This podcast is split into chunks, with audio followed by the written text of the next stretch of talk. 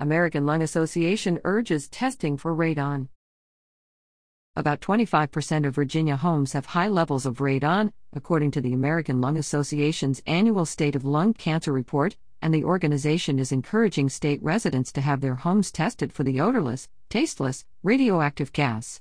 Radon occurs naturally in the soil and can enter homes through cracks in floors, basement walls, foundations, and other openings.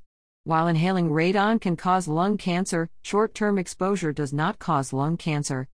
According to the Environmental Protection Agency, radon causes about 21,000 lung cancer deaths every year and is the leading cause of lung cancer in people who have never smoked. The EPA recommends that everyone test their home for radon annually. Radon in homes is more common than you'd think.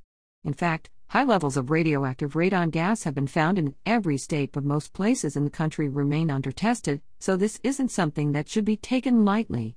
Exposure to radon is the second leading cause of lung cancer in the United States, said Kevin Stewart, Director of Environmental Health for the Lung Association. January is National Radon Action Month, and the American Lung Association is offering more information about testing for the gas at lung.org/radon. If a test is positive, a radon mitigation system should be installed. The process is a relatively affordable procedure that involves a vent pipe, fan, and properly sealing cracks and other openings. According to the Alabama, some state health departments offer financial assistance or low interest loans for radon mitigation.